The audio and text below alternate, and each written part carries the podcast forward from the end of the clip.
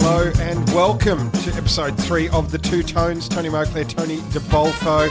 Tone, there is so much to talk about. Uh, we've got to start with the game on Sunday. Footy back at Princess Park.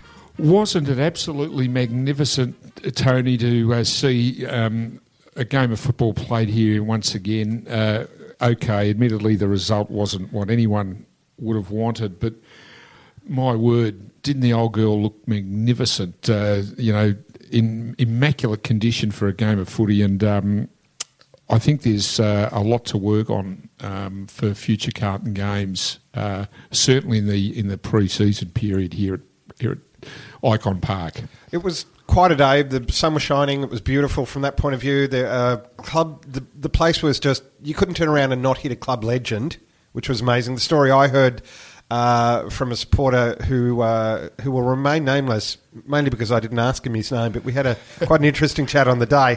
He was telling me he turned up with Wayne Johnston and uh, tried to get in. He, I don't think he had, a, he had a ticket. He was supposed to be here. He was giving a talk uh, to some supporters, and he was stopped at the door by security just out the front. And they said, uh, "Sorry, you don't have a ticket." And he pointed at the wall and he said, "See that name up there? That's me. Get out of my insert expletive here way." so he's, he's still got a bit enough. about him. Yes, exactly. Absolutely. But look, Tony, um, that's a great story, and I. Uh, what I loved about it was the match day ritual. Again, to be able to to you know, parked the car down Pigdon Street. I walked into the um, Great Northern Hotel for a shandy yeah. pre-match with my father and my boy. Um, Dad had taken me to the games here for so oh. many years, and it was lovely to actually take him back. You know, to bring him along f- for the day and to take my boy along also to immerse him into what this great ground meant to to me and people. You know, my vintage, and um, it was just superb. I, I, I have to uh, commend the, the Carlton media department for the way that it promoted the match because I, I think we got you know nineteen thousand people to a game that probably didn't justify that attendance. Yes. Um, what a shame the players weren't able to, uh, you know, probably uh, deliver on their part of the bargain.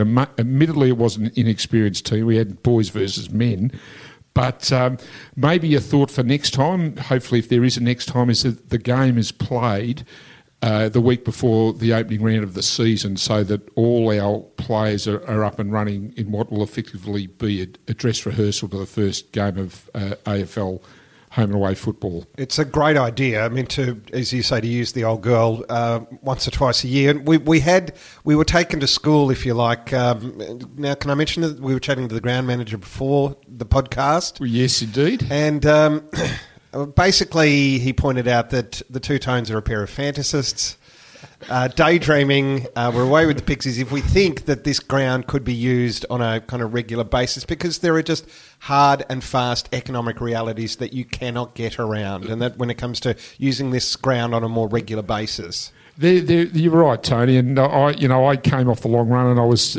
certainly trying to. You're mount, in there trying. You really tried to mount the argument, he kept, he kept, I was, yeah. I, I was, I was pitching and he keep whacking, you yeah, know, exactly. unfortunately. But, um, you know, I just sort of take note of the trend in league football where we see, you know, Adelaide and Port Adelaide ditching West Lakes to come back to the old Adelaide Oval. And then you see St Kilda ditch, you know, their most recent facility at Seaford to go back to Moorabbin, admittedly as a training base. Mm. And then you see, um, uh, you know, all, all, those other uh, suburban clubs, uh, I, I guess you know, play games at the MCG now. Um, and I was thinking about this that you know when when the Victorian member clubs particularly left home to go to the MCG and Etihad, what did they give up? Maybe it was their DNA, maybe it was their mm. identity. Because if you think about what makes Carlton different to Collingwood or to Essendon or to Richmond or to North Melbourne, you can you can home in on the on the the, the territory, you know, and, and, and the unique suburbs from which all these football clubs are, are headquartered. Yeah. You know, and um, so you know, are we? Uh, will it be back to the future? I'd love to see it happen. You know, where where games would be fixed again at the suburban venues. Um, you know, to put on a game like that, like at the weekend, eighteen thousand through the gate here at Ikon Park. I'm not sure that the, the, the club would have made a lot of money on it, and and when when the club uh, gets its act together again on the field, not if but when, you know, maybe we're looking at, at memberships of 50,000, 60,000 plus. Yeah. The ground won't be able to cater for those sorts of numbers unless unless the AFL and the state government come to the party in terms of funding to maybe you know, increase the capacity of the venue. But that's you know that's that's, um, that's could a, be fanciful at this stage. Yeah, exactly. Because you've got the local council and that as well. You've got uh, local residents who kick up a fuss about uh, the ground being utilised again. Yes. Um, look, it's a romantic idea. Uh, we probably uh, just won't see. Yeah, well, I, I like to think so, but uh, I don't think I'll be waltzing with uh, the old lady who is Princess Park again. Unfortunately. Um, I think it was what what was the figure quoted? Ten million dollars to to tart it up or to get it up to AFL standard. Well, that's very true. And and look, ten million dollars doesn't sound like a lot in the overall scheme of things. Maybe if you get the state government, the AFL on board, maybe even federal government funding, mm. with the balance made up by the you know the Carlton club itself. You know, uh, you know who's to say that it couldn't happen? But you know, in the harsh economic realities of this world, and given where Carlton's at at the moment, maybe um, there are other priorities mm. that the, you know the club has to um, you know I guess take care of. We will uh, watch that one with interest. Uh, speaking of watching, well, with varying degrees of interest, uh, the game on Sunday. What were your thoughts on that, Tone? Well, look, I think like all supporters, I came along principally to see the performance of the uh, the national draftees, you know, yes. and uh, and they were all on show. You know, we saw uh, the big five all out there, you know, strutting their stuff, and and I think it was so heartening just to see those boys um, out there uh, running around chasing the leather. Um, you could see glimpses of the future, you know, where Carlton's heading, and uh, and that was. Uh, in, in, an otherwise, you know, tough afternoon. I think that that was t- terrific to see. Um, Jacob Weitering, we spoke about him last week. Uh, he looked like a, a, man that had been, you know, commanding the footy for the last five years. Yeah. Um, and what what was particularly impressive about his game was how well he played when Mick Jamison left the field, you know, for the second half. Mm. Um, it was as if um, this was uh, Weitering's cue call to basically take command of the uh, defensive half for the Carlton team.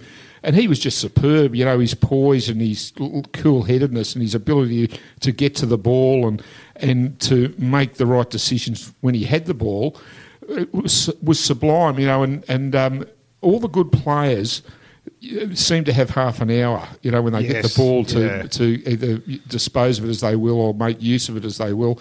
And he was one of those players. I was particularly impressed with him, and I was also really impressed with, I think, with the raw talent of uh, you know the other players. Charlie Curnow, I yeah. think, is another one. You yeah. know, he's a big athletic guy that really, I think, um, in time will make his presence really felt in the contest. You know, probably a player that's capable of playing anywhere. Mm-hmm. Um, Harry McKay, another one yeah. that got a taste of it, very raw, but um, but a, a, nice mover, you know, an athletic player. Is he a forward come ruckman or a ruckman come forward? Time will tell. Um, and uh, we also got a glimpse of Jack Silvagni in the second half, and yeah. uh, Jack was really lively. It was great to see, and um, you know when uh, the uh, the scuffle erupted uh, the third quarter, it uh, was great to see. Um, son of Joe uh, in there in amongst there, it. Getting his licks in. Yeah, yeah. yeah. Good. It's good to have a pre-season scuffle. It so is. That they're scuffle fit by the time it, the season proper rolls around. It never did any man any harm, Tony. Um, so I was really, really rapt to see um, the future of Carlton on show, and I think for any Carlton supporters there, um, that was probably what they took away from the game. Yeah. But moreover, it was the experience of coming back to the to the ground and being part of the the old Carlton ground experience. I yeah. think is what what stands out for, for most of them. There were some big names obviously missing from. Yes. You know, the, I mean, this was the in the, the post game analysis or in the post mortem afterwards. Um, that fact kept being mentioned that well, there was about five or six well, I, I, starting players. Very, very true, and I, and obviously that was what what uh, you know I guess showed up so conclusively in the game. You know, uh, you had a, a, as I said earlier, boys versus men, where um, you know you had Essendon with its top up players. Mm. You know, fellows like Crowley running around that have been around forever, um, versus um, you know a team that was b- really bereft of, of any experience or, yeah. or leadership. And um, it's worth documenting some of the names of the players that weren't available. Um, you know, watching from the landing, I think it was Mark Murphy, Bryce Gibbs, Cripper, uh, Cripper Matty Kreuzer, Andrew Walker, Dale Thomas, um, Simon White. Yeah. I mean, that's a goal to goal line effectively yeah. that wasn't there, and um, and I think. Um, you know, once that experience comes back and, and with it the leadership, I, I, I know it's going to augur well for the team as a whole, and, and uh, we need them all up and running. Let's be let's be honest. Um, it was. I've got to say, when you know, we were talking about the experience of being at the suburban ground, just the joy in watching people lean over the fence and give Goddard a mouthful. That, I got to say, that was worth the price yeah. of admission alone. It was a shame it wasn't a wet day, Tony, because then you would have had the old lady, you know, with an umbrella whacking him on the head, you know, hanging over the ground. And, uh, it wasn't to be. But look, it was it was magnificent to yeah, hear the hoots uh, for BJ. And um, and look, people just love getting into the game again uh, uh, at the bastion of the, of the Carlton Football Club. Um, uh, yeah. Uh, was... Uh, before I forget, Tony, you remember last year you were talking about there was a man who used to come to the ground. He used to get here at what I think 11 a.m. or 10 a.m. and roll out a yes. big kind of banner. Yes, the, Cribs Ugalars. Yes, Cribs Ugalars couldn't beat Carlton in a month of Sundays our Bonza Blues will do your mob like a dinner and we're fair dinkum sport. That was the banner that ran half the way from the Garton Street Inn around to the Royal Parade Inn. That was Paul Brush. I think we had him in as a guest. Yeah. And uh, I think he was here at the weekend too. Um, but, I mean, because it was a, an informal game and there was no probably obligation to sponsors, maybe we needed to get that banner out geez, again.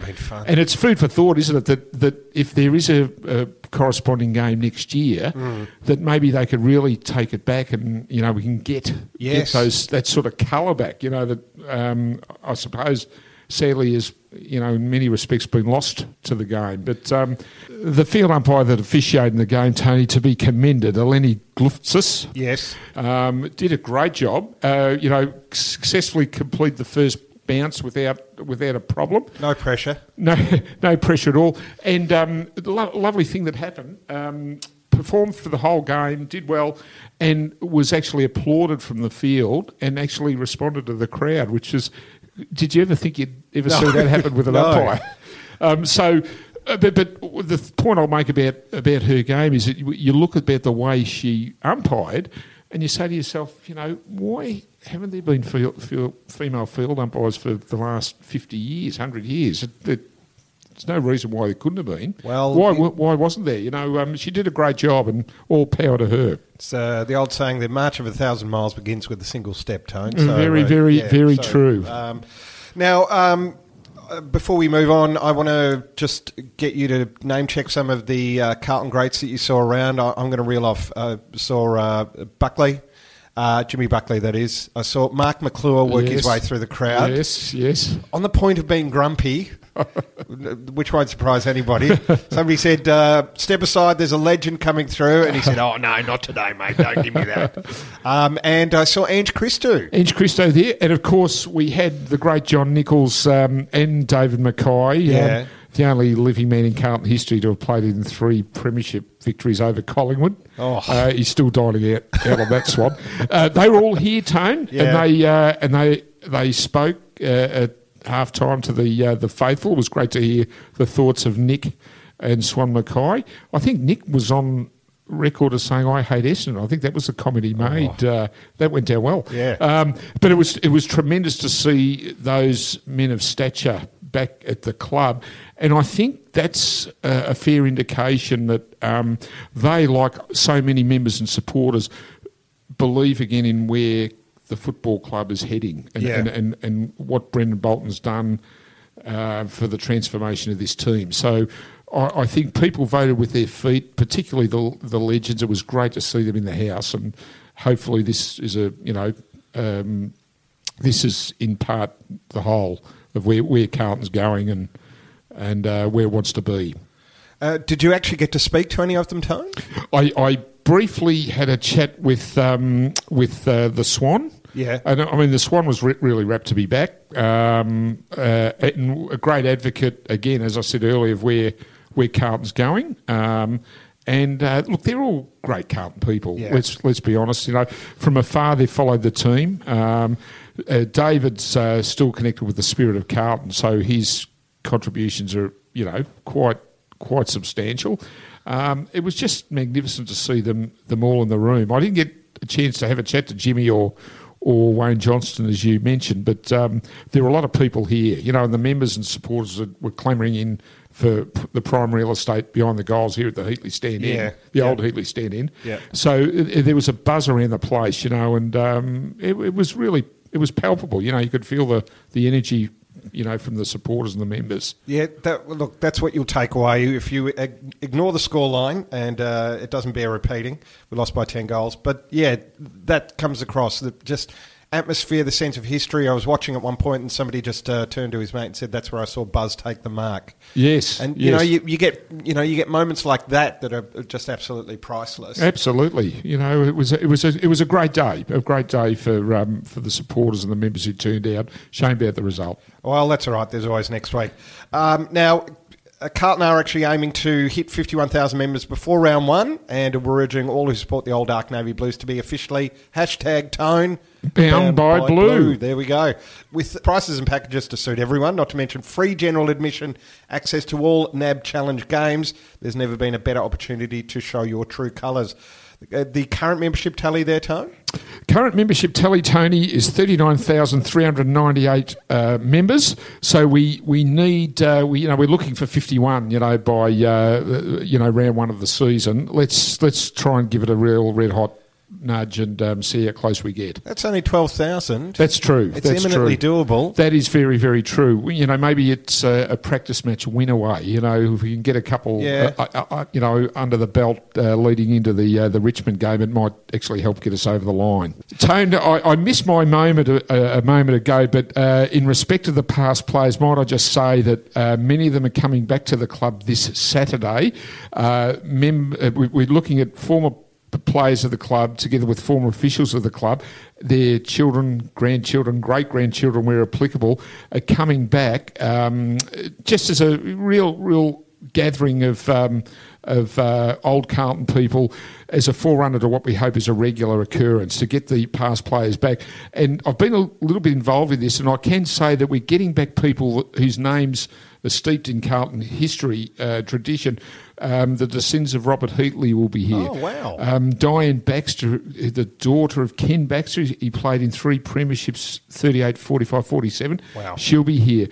Gary Crane, who's in the team of the century, is coming along. Tommy Alvin and David Glascott will be here. Great. Um, so they're all coming back um, because they, they actually uh, believe in, in where the club is heading.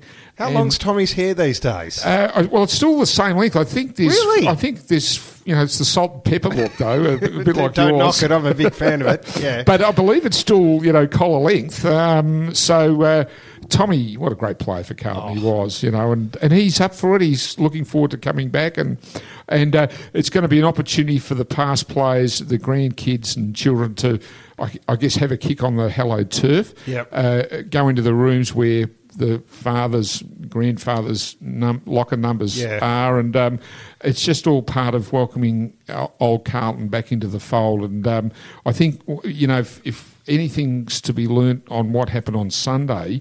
Is that the Carlton people are coming back? You know, Yeah. um, they've been galvanised, and um, I've said this before on radio that you know when times when in adverse times uh, we've been through it, all we really have is each other. Mm. So we have to keep together, and I, I think it's great that the Carlton people are turning out and supporting their team because um, it is strength in numbers. Well, kudos to the club for things like this. They're the one percenters that do make a big difference. And Yes. it's, uh, that's a great thing to do. Very true, Tony. I I had the sense as I left the ground, uh, so I left about halfway through uh, the third quarter the other day, um, that even though it seemed as though, as people kept saying, normal service had resumed, um, in terms of you know on-field performance, you do have to keep reminding yourself that there was a whole bunch of kids playing out there who have never played with each other. Mm. So that kind of uh, trust that you get having played lots of games with each other just wasn't there. They're still getting to know each other a lot. So you put the defeat, a 10 goal defeat, in the context of that, that there are, as you say, there's uh,